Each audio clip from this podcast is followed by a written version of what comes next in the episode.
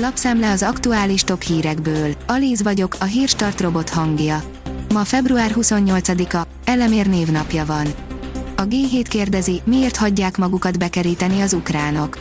Az oroszok valószínűleg elvágták az Azovi-tenger partján fekvő Mariupolt Ukrajna többi részétől, ami előre látható volt, a védők mégsem ürítették ki a várost.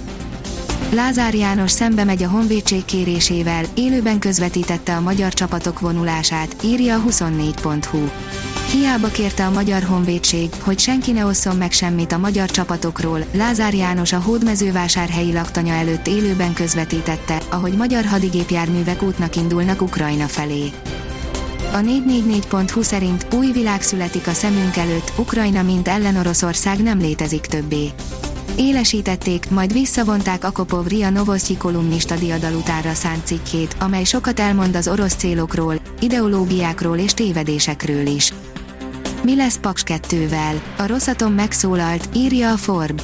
A Finn Minta projekt minden jel szerint elhasal az engedélyeztetésen. Nagy kérdés, mi lesz Paks 2-vel? A Rosszatom először szólalt meg a magyar projektről az orosz-ukrán háború kitörése óta. Az az én pénzem szerint több százezer OTP ügyfelet érintő változásról döntöttek. Az eredeti tervek szerint holnap már nem működött volna az OTP Smartbank mobilbanki alkalmazás.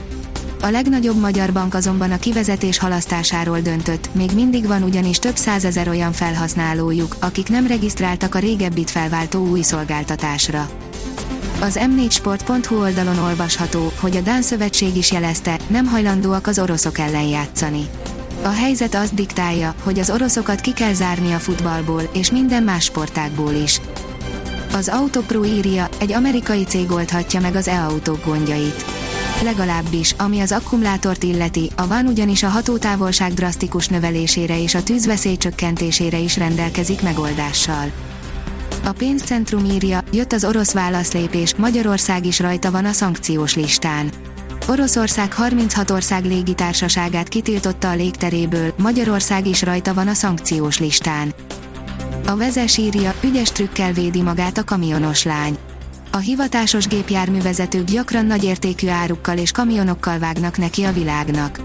Az emberi életnél azonban semmi sem drágább. Egy-két apró trükkel megoldható, hogy biztonságban aludhasson a kamionsofőr a vezetőfülkében. A napi.hu oldalon olvasható, hogy többen rasszista bánásmódra panaszkodnak a határátkelőknél. Ahogy az orosz-ukrán háborúval járó veszélyhelyzet komolyodik, napról napra több menekült érkezik meg Ukrajna nyugatibb határátkelőihez.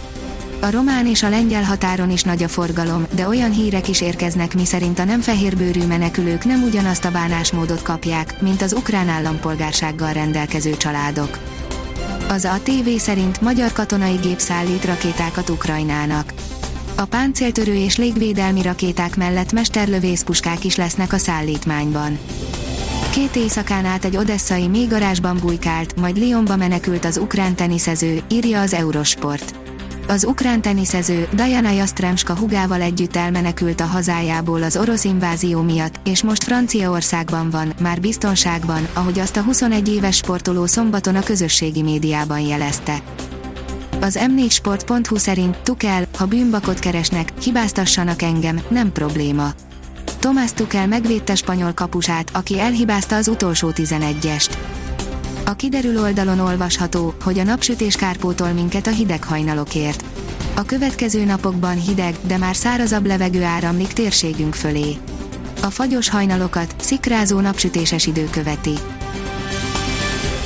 A Hírstart friss lapszemléjét hallotta.